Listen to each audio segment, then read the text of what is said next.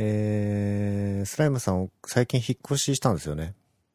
引っ越ししました、ついに。引っ越したい、引っ越したいってずーっと言ってたけど、いや、そうなんですよね。もう半年ぐらい。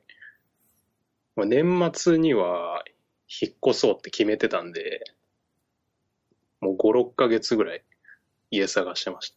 うん。えー、夫婦、プラス、猫、猫。そうっすね。猫2匹。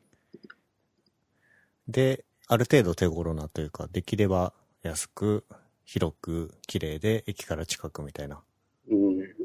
まあ、そう聞くともう、何も妥協してない感じしますけど。結局、お目当てというか理想に近い物件は見つかったんですか？あ、そうですね。ちょっと、本当に、奇跡的に、すべての条件揃ってる物件に今住んでます。なんか、その奇跡的な条件を教えてもらってもいいですか？えーっと、まあ、まず、めちゃめちゃ広いです。前の家、引っ越したいなと思った理由の一つが、まあ、結構手狭だったんですよね。最初、二人で住み始めた時は、まあまあ、なんとか住めてたんですけど、まあ、猫2匹来て、いろいろ物が増えて、で、ちょっと引っ越したいなと思って、で、今の家は、だいたい広さ1.5倍ぐらいですね。あと、うち、屋根裏部屋の収納みたいなとこあるんで、まあ、そこ含めると、もうちょっと広いぐらい。うん。かなり広いです。前の家、だって狭くはなかったじゃん？まあ、すそうですね。40平米 1LDK なんで、まあ人間2人住む分には、まあそんなに狭くはないかなと思うんですけど、まあちょっと猫のキャットタワーとか、あとトイレ2つ置いてたりとか、まあなんやかんや物がいっぱいあったんで、ちょっと手狭でしたね。うーん。そうなんですね。家賃とかは、下がった上がった？家賃は若干上がりました。さすがに。うん。まあでも、あの、前の家、引っ越したかった理由がもう一つあって、まあ、この秋9月に家賃の更新だったんですけど、そのタイミングで家賃が上がりますと言われて、まあちょっと狭い上に家賃上がるのきついなと思って、家引っ越したんですけど、うん。まあその家賃、前の家の家賃が上がった分ぐらいですね、今の家は。だいたい。じゃあ全然、いいじゃないというか、実質実質そうっすね。同じというかね。まあ、しかも1.5倍広くなって、まあ、前の家家賃上がるって言われたのは8000円とか、確か1万ぐらいだったんで、もう全然、今の家の方がいいなと思って。その他の部屋の中の設備みたいなのは、なんか、そうですね、あの、家が築何年だ？?15 年とか20年ぐらいなんですけど、一応外装と内装全部フルリノベしてあるので、まあ、新築同様って感じですね。設備はまあまあ、まあ若干前の家の方がいろいろなんか作りがちゃんとしてるなって思うとこあるんですけど、まあ、全然不自由なく、うん。最近、最近の家風な感じですね、内装は普通の。うんうん。まあ、あとはさっき言った屋根裏部屋があって、なんか天井からあの、はしご下ろして上がる感じなんですけど、そこがめちゃめちゃ広いんで、まあ収納はもう全然こと足りないですね。っていうか、だいぶ収納余ってます。いいですね。なんか、スライム系結構物が多いイメージはあったので。まあそうですね。ちょっと、夫婦ともにいろいろ趣味が多いんで道具が結構あるんですけど、なんかスノボのね、道具とか大物をしまえるのいいですね。そうなんですよね。オフシーズンのものはもう全部屋根裏に置いて、で、今の家が広くなったけど、間取り的には変わんなくて 1LDK なんですけど、まあリビングがめちゃめちゃ広くって、なんだ、部屋、普通の寝室みたいな部屋の方は、もう半分ぐらい余ってますね、場所が。うーん。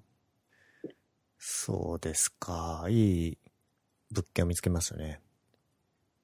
いやー、いいっすよ。努力した分、駅からは近いんですか？駅からそうっすね、えっと、最寄り武蔵小山なんですけど、7分ぐらいかな、うん、歩いて。まあ若干隣の西小山っていうとこの方が近いかもしれないですね。6、7分とか。うん。武蔵小山は、あの、駅前の商店街あっていいじゃないですか。そうなんですよ。それが結構選選んだポイントで、もともと奥さんも自分もすごい武蔵小山の商店街気に入ってて、うん。まあ生活にも便利だし、まあ最近だと、なんか商店街の組合がお祭りとかやってたりとか、結構賑やかで楽しい感じですね。あとは、うちの家の途中まで商店街のアーケードあるんで、割と濡れずにドアツードアでもう傘ささずに会社行けたりとか、うん。ん？商店街直通なの？直通ではないんですけど、途中までアーケードがあって、そこから、まあ家までは、そこアーケード抜けてから家まではまあ普通に雨をしのぐ場所もないんですけど、うん。割とその商店街まで家から近いんで、アーケードにたどり着いたらもう普通に傘とかもいらず、駅に直結みたいインスタグラムをいくつか見たんですけど、な。はい。新しい家に引っ越したからかわかんないですけど、いくつかね、グッズを手に入れてるじゃないですか。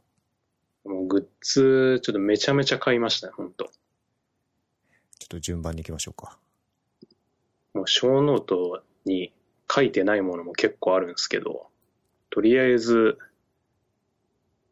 えっ、と、ダイニングチェア、ダイニングテーブルを前から欲しかったやつを買って、それに合わせて、あの、イームズチェア、うん。なんかカラフルな色のダイニングチェアを買いました。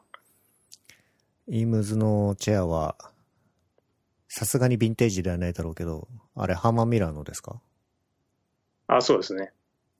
あ、でもヴィンテージ、ヴィンテージかな？え、ヴィンテージだったら相当すると思いますよ。ヴィンテージ、まあなんか新品よりは安いかなぐらい。えっ、と、いつ製造されたかってわかります？製造は60年とか。え、マジ ?1960。確か。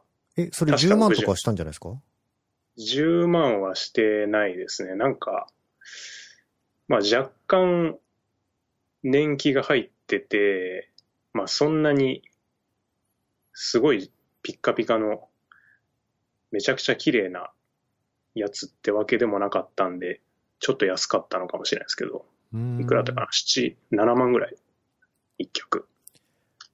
これどこで買ったんですか？これが、えーっと、恵比寿にあるギャラリー9050という店です。ここ、イームズのチェアをいっぱい扱ってますよね。イームズのチェアだけじゃなくて、あの、北欧家具をあ、たくさん。そうですね。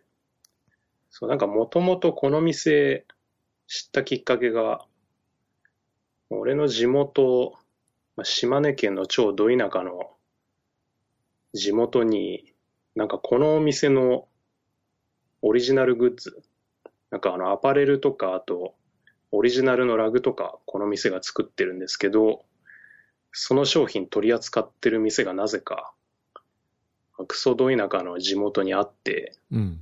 まあ、15年前とか、普通に厨房高校生ぐらいの頃に、その店で見て知ってたんですよね。この店のことを。うん。で、それから、まあ、なんかこの店東京にあるらしいから、いつか行ってみようみたいな感じで覚えてて、で、最近調べたら、ハーマン・ミラーのヴィンテージとか扱ってる店らしいみたいなのを最近になって知って、えー、で、まあちょうどイームズチェア興味あったんで、じゃあ行ってみるかと思って、で、この前買いました。私もあの、高校生の頃とか、ちょうどその、ファッションに気が向いてた頃に、まあ原宿とかよく行ってたんですけど、で、ギャラリーも、ギャラリー9050もたまに行ったりしてて、高校の、高校の時から、ここに通ってるとかやばいっすね。まあ、千葉なんでね。近いは近くて。で、まあ、家具とかを買ってたわけじゃないんですけど、当時はそはいの服屋っていう認識だったりとか、そうっすよね。なんかよく、あうんの、ポーターとのコラボをよく出してたんですよね。そうなんですよ。それもあって、知ってました。なので、未だにあの、ギャラリー9050のウォレットコードとか残ってますね。ああ、懐かしい。懐かしい感じがする。いやー、懐かしい。てか、今もあるのが、ちょっとすごいというか、そうっすね。ドキドキしちゃう。結構ここのオリジナルグッズいいっすね。可愛いですよね。うん。なんかラグとかもちょっと欲しいなと思ってて気になってますね。あとは、ウォール TV スタンド。えーっと、これはテレビ台ですね。前の家で、まあ普通によくあるテレビボードを使ってたんですけど、まあちょっと物減らしたいなと思って、一旦処分してきたんですけど、うん。まあやっぱりテレビ台さすがにいるわと思って。とはいえやっぱあのテレビボードって結構、なんかい無駄に大きいじゃないですか。うん。テレビを置くにしても、なんか余計に幅取るし、奥行きも結構かさむしみたいな感じで、なんかいろいろ探してたら、まあこの商品見つけて、まあこれあの、なんだ、壁掛けテレビ風に、ちょっとテレビをあの、固定できるスタンドみたいな感じなんですよね。すごいあの、奥行きもほとんどなくって、あんまり場所を取らない。見た目も結構良くって、うん。そんなにめちゃめちゃ高くもないんですよね。テレビボードとかに比べたら全然安いので。なのでちょっとこれいいなと思って買ってみました。最、あ、ローかハイかによるけど、2万6千円おは3万円か。そうですね。で、普通の家だと多分ロータイプでこと足りますね。ハイタイプ、結構あの、なんだ、ダイニングテーブルとかで、例えばテレビ見たいとかだったらさすがにこの高さ必要かもしれないですけど、うん。なんか普通にリビングでちょっとソファーに腰掛けてテレビ見るようなニーズだとまあ大体ロータイプで十分な高さありますね。あの、テレビの、えーっと、なんて言うんだっけ？その、し下に置くタイプのやつ。キャビネットみたいなやつ？はいはいはい。テレビボードのあのテレビ下に引きボードのやつ出し。そう。ん。あれを置くと、地面を占有するじゃないですか。そうなんですよね。結構圧迫感がありますね。場所取ってる感が。そう。なので、それが宙に浮いているだけで、下がこう開放されて見えるので、うん広く見えますよね。そうなんですよね。あと収納あるとまあ、便利っちゃ便利なんですけど、前の家だとその PS4 とか中に入れてたものの、まあ、ゲームしてるとファンが爆音になって、そもそもキャビネットを閉めっぱなしにできないみたいなうん。問題もあり、あんまり活用できてなくて、じゃあもう、そもそも収納いらないやと思って。で、これになってますね、現状。これ、枝ちゃん、これ自作してなかったっけ？ああ、そうそうそうですね。あの、ディアウォール。はい。あれもちょっと最初検討したんですけど、なんかこれ結構見た目が気に入って、もうこれにしてみようかな、みたいな感じで。楽しそう。買うの楽しいですからね。まあちょっとでも罪悪感ありますよね、物買うと。また物増やしちゃったみたいな。何言ってんのよ、あのね、散々キーボードキャップ買ってたくせに。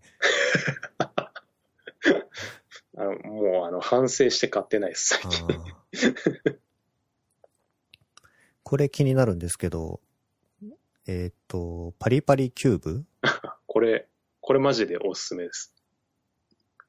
あの生ゴミ処理機なんですけど、はい。まあまずちょっとこの見た目、見た目話したいんですけど、これ最初、このド派手な見た目見て、すごいダサいなと思ったんですけど、うん。なんかいろいろ商品説明見てると、いやそもそもこのサイトのロゴのとこに、なんか、フランスのパリ、P-A-R-I-S っうん。ていう綴りでパリパリキューブって書いてるじゃないですか。うん。なんか、もともとは、そう、フパリ、フランスの国旗の色からこれ来てるらしいんですよね。うん。そう商品名は、その、生ゴミを、あの、乾燥させて、パリパリにして処理するっていう、まあ、そういう商品なんで、パリパリキューブっていう名前らしいんですけど、はい。なんかそことフランスのパリをかけて、この異常な色使いをド派手な色。ちょっとそれを聞いて逆に愛着湧いて買いました、これ。いや、俺真っ白か銀が良かったけど、ちょっと面白そうですね、これ。いや、そうなんですよ。いや、この、この色ないでしょって思いましたよ。普通に白物家電なのに。ねただの、ねダジャレですからね。そうそうそう。そうちょっと、あ、面白いじゃん、こいつと思って買いましたね、これ。うーん。これは生ゴミを入れとくと、中で乾燥してくれて、なんだろう、雑菌とかが湧きにくくなるんですかね？そうですね、水分飛ばしてくれて、まあ、雑菌湧きにくくなって、まあ、結果匂いもあんまり気にならなくなる。うーん。まあで、この商品結構、まあ見た目が気に入ったっていうのもあるんですけど、他の、まあ、パナソニックとかいろいろ出してるとこに比べていいとこがあって、なんかそのパナソニックとかの生ゴミ処理機だと中にあのミキサーの刃みたいなものが入ってて、うん。なんかそれでゴリゴリかき混ぜて、その乾燥効率を高めてくれたりするっていうものがあるんですけど、なんかそういう商品だと、まあなんか例えば、魚の骨とか卵の殻みたいなものが入れられないんですよね。その歯歯の動きを邪魔するというか、で、この商品だと、まあ何でも基本入れれます。うーん。結構いいなと思うのが、あの、キッチンのシンクの、えーっと、なんだ、排水口のネットはい。に結構あのゴミ溜まると思うんですけど、まあはいそれももうこれにぶち込めるんですよね。うん。ネットとかも。で、あとは、処理自体は普通に熱風を当ててるだけなんで、まあなんかアルコール類とかその、熱で、熱当てちゃダメなものとかはさすがに入れられないんですけど、うん。そういうもの以外はもうバンバンぶち込んで、まあ6、7時間熱風当てて、あとは処理完了みたいな。感じで非常に商品のこの性能というか機能面でもおすすめですね。ちょっとこれ見てて気になるのが、この乾燥しきった生ゴミがパリパリになって有機肥料に使えるって書いてあるじゃないですか。はいはいはい。家庭菜園とかあったらとても良さそうな感じ。そうですね。ベランダとかないんですか？ベランダも、ベランダもめちゃめちゃ無駄に広いんですけど、何も活用してないです。いや、ちょっとトマトとか育てたらさ。ちょっと虫がなあちょそれだけ。え結構興味あるんですけどね。ー。はい。菜、家庭菜園とか。あと生ゴミ処理機買った理由が、ちょっと今の家が、あの、24時間ゴミ出しじゃなくなって、まあ家の中にゴミ長時間置くことが増えてきたっていうのが、まあ、一つあるんですけど、うん。これ生ゴミ、あんまり知られてない気がするんですけど、生ゴミ処理機って、あの、自治体から購入助成金出るんですよね。おー。なんかこの商品サイトでも、なんかしょうリンクがあるんですけど、うちが住んでる品川区だと、えーっと、3分の1だったかな、商品の金額の。そこまではお金をもらえるので、まあ、結構手軽に買えますね。これ渋谷区のとりわけ、そのセンター街とかにある飲食店全部導入したらいいのに。本当そうですよね。ちょっと、結構その、やっぱじ自治体もお金出すメリットありますよね。そうですね。普通にこの衛生面で良くなりそそうですね。匂いのトラブルなくなるし、そうそう、あと、まあ、匂いだけじゃなくて、これ、処理した後の生ゴミめちゃくちゃ体積減るんで、う。うん。結構、そのゴミの処理コストにも影響してきそうだなと思いますね。良さそう。おすすめです。気になるお値段は、えーっと、な、なんぼだったかな。2万、2万ちょい？2万ちょいだったら、助成金出たら、実質？実質、えーっと、あちょっと待ってください。いくつ？無料？まあまあ、実質無料っすね。だって2万ちょいだったら2万円助成金出るんでしょ？ああ、えーっと、3分の1まで。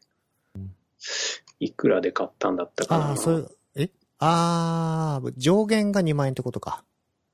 あ、そうっすね。えっ、と、うんだから、まあ、6万円の、例えば、生ゴミ処理機買ったら、まあ、2万円までは補助金出ます。うん7万円とかの買うと、まあ、3分の1は出ませんと。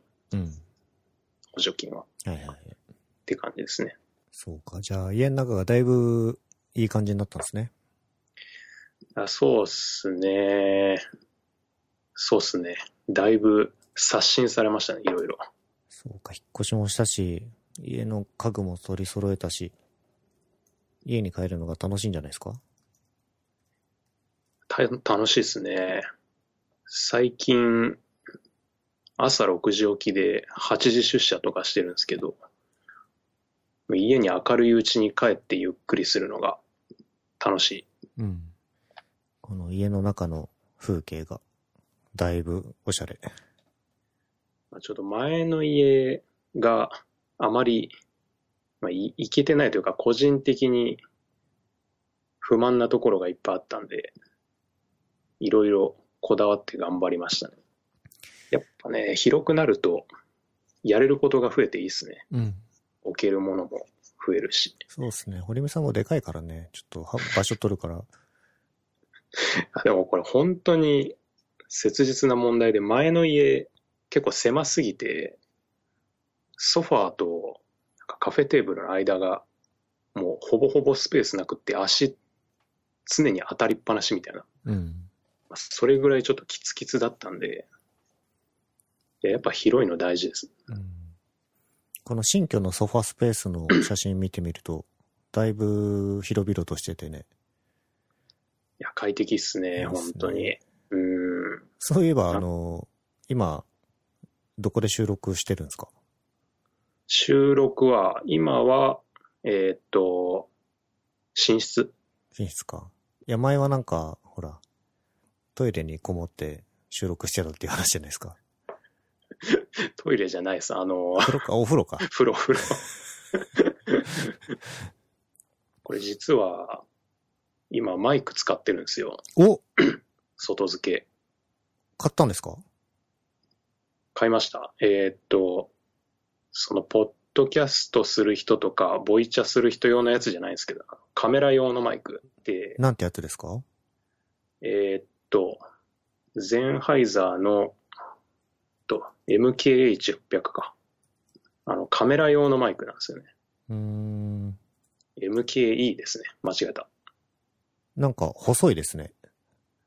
そうですね。なんかカメラの頭頂部のところにつけて、まあ、動画撮影するときとかに 使うやつですショットガンマイク、あの指向性のはい。ある、なんかビデオカメラであのインタビューするときとかうん。によく使ってるのを見るやつですね。なんか妙に今日声いいなと思ったら、そういうことか。あ、変わります？結構。あ、全然違いますね。お、いくらするんですか？これちょっと奮発して、3万9000とかだったかな。えいえや、これ、あ、でもあの、いろいろ、あの、量販店のポイントとかが溜まってて、うん。まあ、それもあって、よし、買うかと思って買ったんですけど、うん。これは、PC にはどうやって繋いでるんですか？えーっと、これカメラで使うときは普通に、えーっと、3.5ミリのあの、イヤホンジャックはいはいはい。に差し込む形になるんで、普通に今、MacBook に、MacBook のイヤホンジャックに差し込んでますね。イヤホンジャックで入力できるんだね。入力できますね。そうですへね。ーだいたい普通のカメラもイヤホンジャックがついててそこに挿すうんパターンが多いですね。まあ、ただちょっといろいろ罠というか、あの MacBook とか iPhone、iPad ってちょっと端子が普通、普通じゃないというか、うん。あの、えっ、と、4曲か。あの、4曲と3曲あるじゃないですか。あわかんないです。あ、本当ですか。えーっと、まあ、イヤホン、ヘッドホンだと、そこの端子の使用を意識する必要ないんですよね。どっちも互換性あるんで。うん。ただ、マイクだけは、あの、MacBook、iPhone、iPad に、普通のマイクの端子だと、させないんですよね。まあ、うんさせるけど、反応しないみたいな。なので、まあ、よく、マイクの接続ケーブル見てみると iPhone、iPad 専用みたいなうん。ケーブルが存在して、で、まあ今は、あの、その3曲、4曲変換ケーブルみたいなのを挿して、Mac につないでるんですけど。まあなかなかちょっと分かりづらい仕様で、罠ですね、これは。最初挿して反応しなくて、あれなんでだっけと思って、ちょっとアダプターかませたんですけど、また、品質向上に買ってくれてますね。まあなんか、もともとカメラで使う予定だったんですけど、うん。ちょっとついでに使ってみようかなと思ってん、やってみました。こっちのつ、こっちのついでにカメラを使う？え、どっち、どっちがメインですか？まあ、ついでにカメラで動画撮影ですかね。あ、そうですよね。うん、そりゃそうよね。いやいや。どうですか？あとは。あとは、まあ、昨日免許教習終わったとか、そんぐらいですかね。何の、大型のですか？大型二輪です。いや、ちょっと金がやばいですね、本当に。うん。もともと中型は持ってたんですよね？中型持ってましたね。大学生だった時はずっと乗ってたんで。で、まあそこから社会人になってもう6、7年ぐらいは乗ってないんですけど、まあちょっとだ大型取って、これを機に買いたいなと。大型を買うんですよね、当然。大型買いたいですね。ちょっと教習受けてみたら思いのほかでかくてお重たいんで、一瞬中型でいいかなと思っちゃったんですけど。まあでもせっかく取ったんで、あと乗りたい車種とかもあるし、うん。買います。金がかかるななんでこんなに金かかるんですかね。趣味が多いからですよ。趣味減らしたいですね。そう思ってます、本当に。思ってます、思ってます。なんか趣味、し結構、趣味がなくてなんか毎日暇してるみたいな人たまにいるじゃないですか。はい。趣味を分けてあげたいぐらい。じゃあ、私に分けてください。いや趣味あるでしょ。趣味、え、スライムさんから見た私の趣味って何ですか？うーん。え、一番の趣味なんすかじゃあ？ない。プログラミング。マジっすか？うん。もう一個二個ぐらいあった方がいいんじゃないですか。ちょっとカメラを買いましょうって、もうずっと煽ってるのに未だに買わないじゃないですか。そろそろいいんじゃないですか？うん。アルファ 7? アルファ7。アルファ9でもいいですけど。9はやばい。ちょっと。うん本当に、カメラのおまけに俺がいるみたいになっちゃうから。いや本当に。そうよ。あ、最近、あ、趣味ではないんですけど、最近テニスを再開し始めて。ああ、あ、再開したんですね。それで、あの、ラケットのそうですね。あれ、もう15年ぐらい前に買ったやつなんで、おー、だいぶ、だいぶですけど。うちも未だにありますね。15年前ぐらいのラケット。使えるのかな？普通に使えますか？それ。使えますね。一応グリップだけ手直ししたんですけど。はいはいはい。あれ？スライムさん公式テニスですか？公式、高校から公式やってました。なんで、公式のラケットもあります。うん。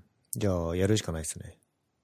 やりますか？なんかガット、ガット貼ったらバキってなんのかなと思ったんですけど、大丈夫なの？かああ、ガット張り直しはしてないけど、そんなにさすがに、痛まないんじゃないかな、その、なあそっちは。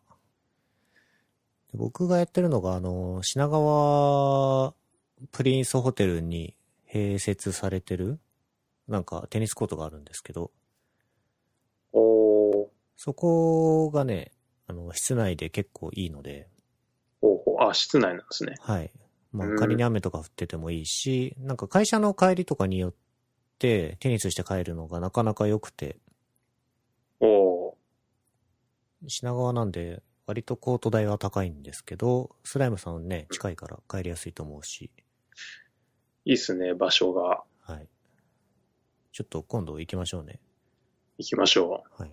あの、もう、ん15、15年ぶり？なんかもう、何も覚えていない。だけど、あの写真を見た瞬間に、いろいろ蘇りましたね。あの、うん。あのガットの根根元っていうか、あの、振動止め？そうそうそう、そう。あの、振動止めの、よくわかんない、あの、ラバーをくくりつけるみたいなのあるじゃないですか。はい。懐かしいと思って、うん。あったわ、これ使ってたわと思って。ねどこまで効果あるのか当時から分かってなかったけど。今思っても、今考えても、本当に効果あんのかって気持ちになります。はい。まあ、実際、実際あるっちゃあったけど、ちょっとじゃあ、これは、なんか飲みうんぬんじゃなくて別に普通に設定していきたいので、今度これをご連絡しますね。行きましょはい。それじゃあ、また、どっかで。う。はい。はい。はーい。ありがとうございました。お疲れ様でした。